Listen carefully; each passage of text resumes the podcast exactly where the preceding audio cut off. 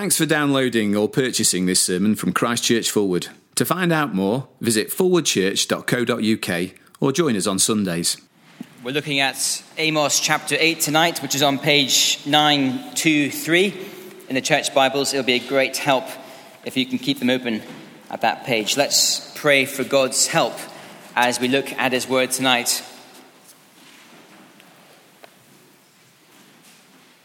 Father, we love to make plans about our future.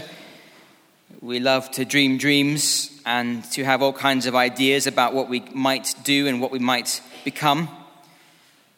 Father, please help us tonight to be wise about our futures, wise about how you see us, how you see the world, and how the future of the world will be. And we pray this for your glory. Amen. Prince George has been in the news this week. I'm sure all of you royalists out there know that it's his birthday, his first birthday on Tuesday. Incredibly exciting.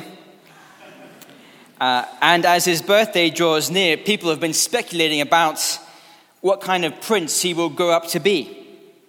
Will he be like his dad, good looking, popular? Or will he be more like his granddad? Uh, of course, no one really knows. Uh, no one really knows. Um, in fact, you can't tell much from a, from a one year old baby what they will be like in the future. Of course, that doesn't stop speculation. One tabloid newspaper commissioned an artist this week to um, look at all the data we have available, to look at um, the parents and the grandparents, to look at what the baby's like now, uh, Prince George, and to look at his background, his potential.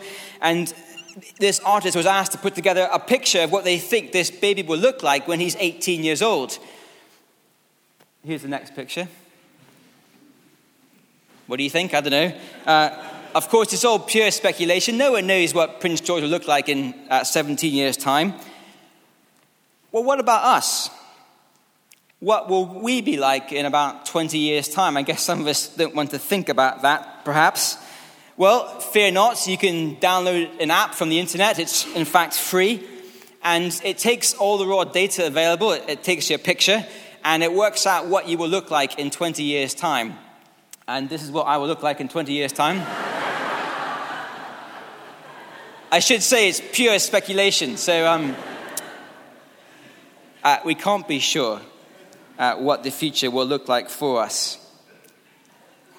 Except when we turn to Amos chapter 8, we discover that we can be certain about the future. At least the people of Israel could. You see, Amos chapter 8 contains two snapshots of the people of God. It contains a snapshot of what they're like in the present, uh, the one year old version, if you like, and then it contains a snapshot of what they'll be like in the future, the sort of 18 year old version. And this isn't pure speculation. This is the very word of God to his people to show them what their future will be like. Uh, the first snapshot is there in verses 4 to 8, as Amos describes what the people are like in, in their present day. And then his focus shifts to the future. Uh, notice um, how that shift takes place. Um, in verse 9, he talks about in that day, a future day, or verse 11, the days are coming, or verse 13, in that day. Do you see? It's a future snapshot of what will happen to God's people. It is not speculation, it is God's word. And it is a scary future for these people. Last week, at the start of Amos chapter 8, we heard that the time was now ripe for the people of Israel, ripe for judgment. And so in verse 2, the Lord said to me, The time is ripe for my people Israel. I will spare them no longer. Chapter 8 is not a warning to these people, to the nation of Israel. They've been warned throughout this book of Amos. And by chapter 8, it's now too late for these people. The Lord says, because of what you are now like in the present, There is no hope for you. Your future has been decided. This is what you will become in the days and years to come. This chapter is not here for the benefit of the nation of Israel. It is here for us tonight. We are invited to look at this present portrait of the people of God and to compare ourselves to that picture. What is our heart like? How do we compare? And once we made that comparison, we are made wise to know what our future will look like. And the warning here tonight is to not be like the people of Israel, for their certain future was a scary future. It is a warning uh, to be different from them. So let's dive into the details of Amos chapter 8. And let's first look at this present picture of God's people. And we see that they are a people far from God. I, guess these verses, in many ways, provide us a summary of what we've been seeing these last seven weeks from the book of Amos. Uh, in just a few verses, I think, first of all, we see a people far from God because they're far from compassion. Uh, look at verse 4. Uh, Hear this, you who trample the needy and do away with the poor of the land. We've heard that before in chapter 2 of Amos. You can imagine this scenario. There's a particular farmer whose crops have failed. Uh, this farmer is not particularly well off. He doesn't have lots of uh, reserve grain. And so he's desperate to feed his family through the winter. And so he goes to a, a much more wealthy neighbor who has got lots of spare grain and he takes what little money he has left in the bank and he says to this rich neighbor, Neighbor, would you um, sell me some of your grain so that I can feed my family through the winter? Now, how does this rich neighbor respond? He knows that his uh, poor neighbor is desperate. He has no grain, he has uh, no way of getting more food. Uh, so, how does he respond? Well, like any good businessman, he puts the price up supply and demand. Why not make a bigger profit if you can? What's wrong with that? This man is willing to pay the higher price. Why not go for it? And so the rich man charges the poor man more money for his grain. Uh, the poor man buys the grain, but he spent all his money doing so. He survives the first winter, but he has no grain left to plant more seed for the next year's crop. And then when that one uh, fails, he, he, then has no money left to buy further seed for, uh, for his family the second winter. And he goes back to his rich neighbor again with nothing in his hand this time. And all he can do is sell himself to buy more grain. And so, what does this rich neighbor do for his desperate friend? Does he give him a fair price? No. Verse 6 He buys the poor with silver and the needy for a pair of sandals, selling even the sweepings with the wheat. A pair of sandals for a life. They weren't worth much back then, they're not worth much now. This rich neighbor is exploiting his poor neighbor. He's ripping him off. He's taking advantage of the circumstances. Now, you could say it's market forces, supply and demand. Why not? And of course, we live in a world where that is so often the case.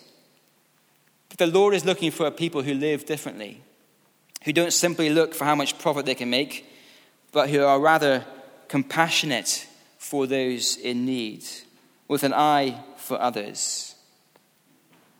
And yet, God's people were far from compassion.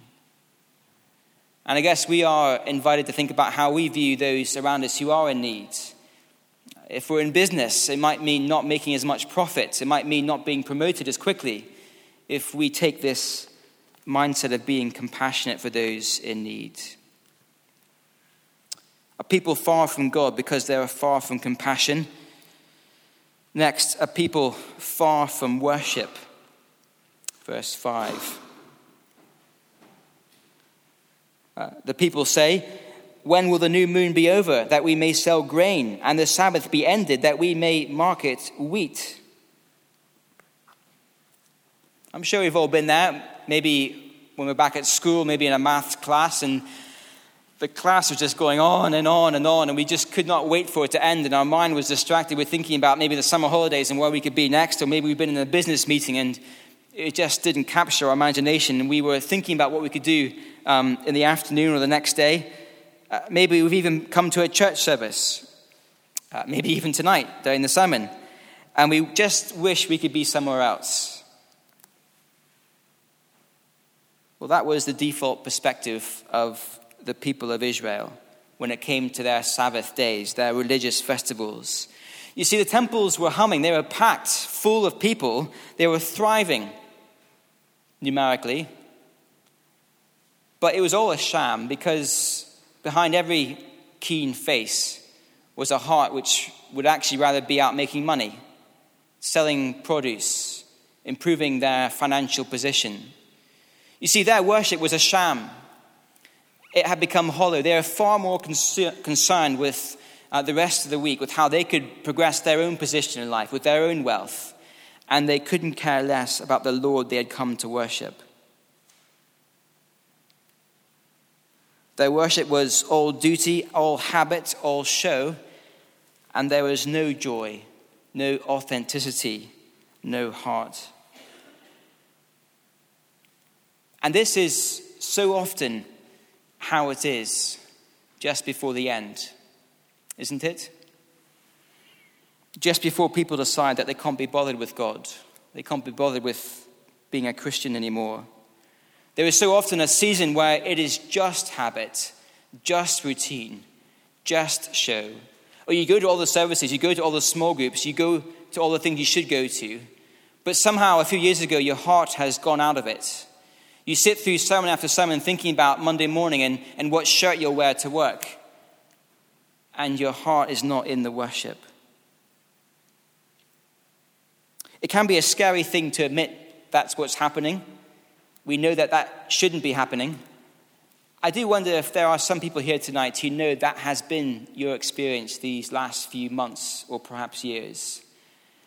I can say in my own life that there have been seasons when that has been my experience as a Christian where it's been more about habit and show than about heart. And if that is your position here tonight, please come and speak to me or come and speak to someone else. Come and uh, talk it through. I'd love to help you if that is you tonight. But it is serious when we are far from worship, far from true worship. Next, are people far from God because they are far from integrity? Second half of uh, verse 5. The people were skimping the measure, boosting the price, and cheating with dishonest scales. I suppose the modern day version of this would be to turn the mileage back on your car before you sell it to get a bigger profit, or to omit certain details in your tax return to improve your lot. And why not, if you can do it? If your heart has stopped worshiping the Lord, if you're basically preoccupied with how you can progress your own lot in life, why not try to see how far you can get? Why not bend the books and see if you can get away with it? Why not cheat and lie? That is what the people were doing. A people far from integrity. And lastly, under this first heading, the people were far from God because they are far from humility. Verse 7 The Lord has sworn by the pride of Jacob, I will never forget anything they have done. When you swear an oath, you're meant to swear by something which is firm and established and enduring. And on two other occasions in Amos, the Lord has sworn by just such a thing. Uh, in chapter 4, he swore by his holiness. That's sure and steadfast and firm. Fair enough. Uh, then in 6 verse 8, God swore by himself. Well, again, that's a very sure, firm, steadfast thing to swear by. But do you see here the surprise? Amos 8 verse 7. God swears by the pride of Jacob. Why? Well, it is cutting irony because the pride of Jacob is also firm and steadfast and unchangeable. We are on the right track, the people were saying. Our houses are getting bigger. Our borders are expanding. Our peace is more established. We must be doing the right thing, they were saying. And despite all the warnings of the prophet, their pride remained unshakable, unmovable, And so the Lord, with cutting irony, says, I swear by the pride of Jacob. It is a shocking picture. And so the Lord says, I will never forget anything they have done.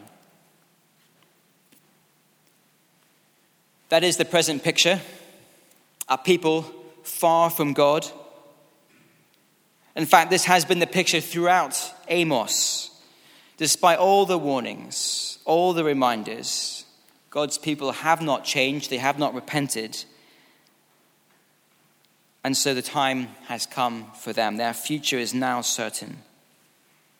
What about us here tonight?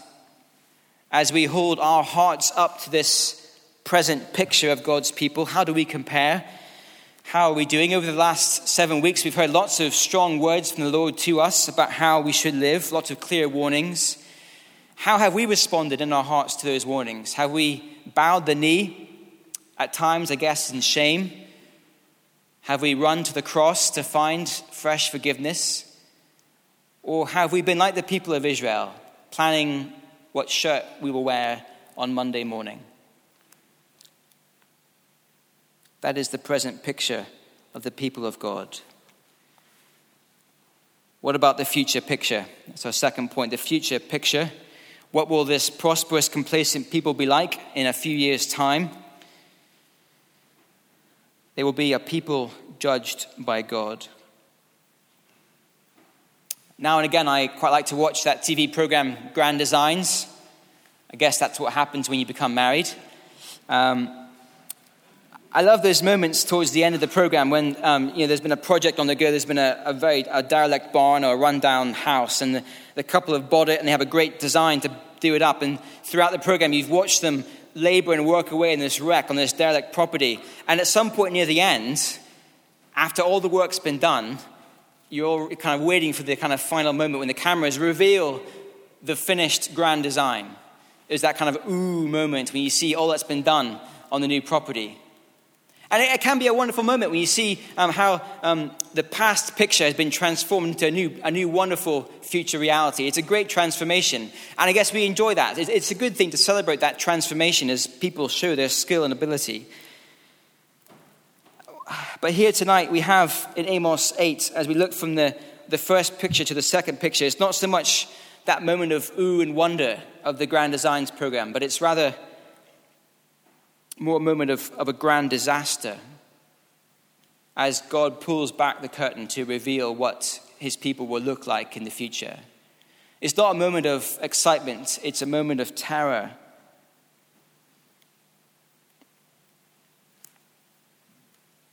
You see, the first picture was taken at a time of prosperity, a time of security, a time of optimism.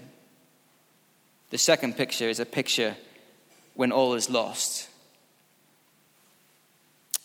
the prosperous pe- people are now a people judged by God. Well, what does this judgment look like? I think there are at least four signs of judgment in this uh, second section. Uh, first of all, there, there are earthquakes. Verse 8. Will not the land tremble for this, and all who live in, in it mourn? The land will rise like the Nile, and it will be stirred up and then sink like the river of Egypt. It's a picture of the land rising and falling. It could be a picture of a literal earthquake. Certainly, back in Amos chapter 1, verse 1, he mentions an earthquake that comes two years later. Uh, that could be the fulfillment of this prophecy. I guess we don't know. But it is a picture of a land that is in turmoil, a land in great upheaval, writhing like a river writhing in flood, a land of great distress. An earthquake is coming. Next, darkness is coming. Verse 9 In that day, declares the sovereign Lord, I will make the sun go down at noon and darken the earth in broad daylight. No natural darkness. The sun doesn't set at lunchtime. And yet, Amos says a day is coming when the nation will be darkened at, at noon, a sign of the Lord's anger, the Lord's wrath. There will be mourning. Verse 10. I will turn your religious feasts into mourning and all your singing into weeping. I will make all of you wear sackcloth and shave your heads. I will make that time like mourning for an only son, and the end of it like a bitter day. It is ironic that the people were finding these festivals, these Sabbath days, a bit of a chore, a bit of a bore, wishing they could be done with and that they could rush on to the real business of their week. And now the Lord says, Well, okay, so you don't like your festivals, you don't like the celebrations, you don't like the, the special days. Well, fair enough. I will take away the feasts and the celebrations, and I will replace them with tears and with mourning. Lastly, there will be hunger and thirst. Verse 11 The days are coming, declares the sovereign Lord, when I will send a famine through the lands, not a famine of food or thirst, but for water, but a famine of hearing the words of the Lord. Again, it is ironic, is it not, that the people were getting fed up with hearing the word of the Lord. Remember chapter 7? Amaziah, the false prophet, tried to silence Amos, the true prophet. Back in chapter 2, the people were silencing the prophets. Please don't speak to us. We've had enough of the word of the Lord. Please stop. And so in chapter 8, God says, Fine. You don't want to hear from me? I'll give you your wish. You won't ever hear from me again. And the Lord takes away his word, his truth, his revelation. He takes away any chance of peace, of hope, of security, as he takes away his word. And there is a famine in the land. Verse 12 People will stagger from sea to sea and wander from north to east, searching for the word of the Lord, but they will not find it. From sea to sea, I think from the Dead Sea to this Mediterranean Sea, from east to west. And then you think that he'd say, then from, from north to south. But he doesn't say that, does he? He says from north to east. Now, I don't want to labor the point. We can't be sure why he sort of misses out the obvious southern reference. But I think the point is this Do you know what's down south? Judah, Jerusalem, the temple, where they should have been going to worship, the place where God revealed himself to his people. And it seems that in their pride, as they staggered around longing for some morsel to feed themselves, they knew deep down inside that down south, that's where the answer was. But such is the human heart that when pride grips us, we refuse to go to the very place we know will find the answer, if it means admitting we were wrong in the first place. And isn't that the way? People longing for answers in this world, staggering around trying to make sense of life, and yet they refuse to turn to the Bible because they are afraid that in the Bible they will find the very answer they know they need, but they don't want to find there. And so our nation staggers, hungry and thirsting for answers, and yet they do not find it. A sign of judgment. So instead of turning to the true God for truth, the people turned, verse 14, to false gods, idols who are silent, mute, lifeless and they try to have their deepest needs met there, and they do not find that that is the case. It's a sign of God's judgment that people stagger around worshipping pieces of wood, looking for answers, and finding nothing. A people judged by God. We've seen that present picture of God's people, a picture who of people who think they're prosperous and successful, but of people who are far from God in the present. And God has said, Enough is enough. Your, your future is now certain. In the coming months and years, Israel, you will now certainly face judgment. Here are the signs that the people did experience, and the judgment culminates in chapter 9. That is for next week, in some, I guess, terrifying words of judgment. But by Amos chapter 8, it is too late for Israel. His future, her future has already been decided because of how she has lived in the present. And I guess we have to ask ourselves tonight, at the end of this series, we have one more week to go, but we are coming to the end of it. We have to ask ourselves in what ways we are tempted to head down that route that Israel took, where, where our hearts are, are tempted to wander from the Lord. This chapter is here to warn us. Even if our present looks good, even if we feel secure and stable now, we must compare ourselves to that picture of the people of God. And so it is a warning for us tonight. And I've struggled this week because as I've looked at the warning, I've seen myself in that present picture.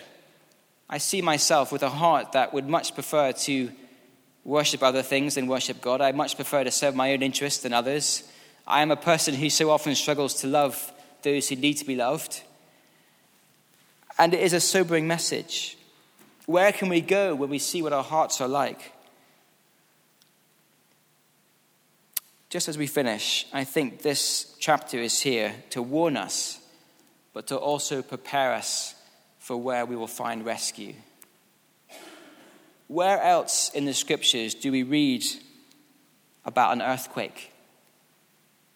Where else do we hear about darkness at lunchtime? Where else do we hear about an only son being killed? Where else do we hear about loved ones mourning? Where else do we hear about someone who is thirsty and in great need? Where else do we hear about God pouring out his wrath You see, God works in patterns, and He judges in patterns, and He rescues. And as we read Amos chapter 8, we must, we must fly forward to that awesome and terrible day when another man faced God's judgment. The innocent man, Jesus Christ. When I was younger, I used to enjoy playing practical jokes with my brothers. I've got two brothers. And um, one of my favorites was the, the practical joke involving a dictionary on top of the bedroom door. Do, do you know it? Um, it's quite simple, really. It's, it's quite harsh as well. But uh, you, you, you, open your door a little bit and you take the biggest dictionary you can find and you, you place it on top of the door so it's just sort of balancing there. Just the slightest nudge of the door will send the dictionary crashing down. So I would, you know, set up the trap and then I would go somewhere nearby and I would wait. Of course, it doesn't work if you forget about the trap and you then sort of an hour later walk through the same door. Um, you had to wait. But sure enough, a while later, you'd hear a noise of a creak of the door, and then, a, and then ow! And when you heard that noise, you knew what had happened, and you knew that the way was then open. It was safe. Once the dictionary had fallen once, it wouldn't fall again on you. And what was true for a practical joke is also true when it comes to the Lord's judgment. You see, when people live like the people of Israel, God will judge those actions. He sees the human heart and He will not let those things go. Judgment will come for each and every sin. It came for the people of Israel. I guess the question for us tonight is who's going to experience the judgment we deserve? Who's going to take the hit? Will it be us? Because God will judge our sin. Or will, it be that innocent man, Jesus, who experienced the earthquake and the darkening and the agony of the cross? Tonight is a warning, but it's also preparation for rescue. And as we see, I guess, our own helplessness, as we see what our hearts are really like, I think we are meant to, to, to drive ourselves once again to the foot of the cross where judgment fell once and for all on the Lord Jesus. In a very real sense, our world is beginning to experience this judgment from Amos chapter 8. There is upheaval in the world. Look at the news this week. What a dreadful week we've had in the world. Terrible things happening. A world experiencing darkness. There is mourning and tears.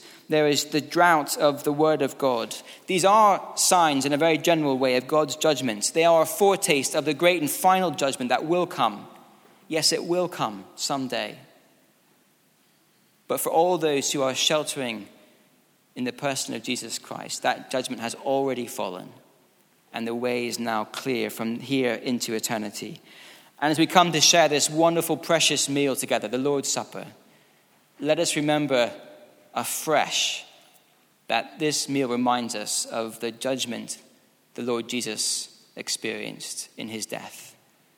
Let us rejoice that even though our hearts are so often like the people of Israel, he has taken the hit for us. Let's pray.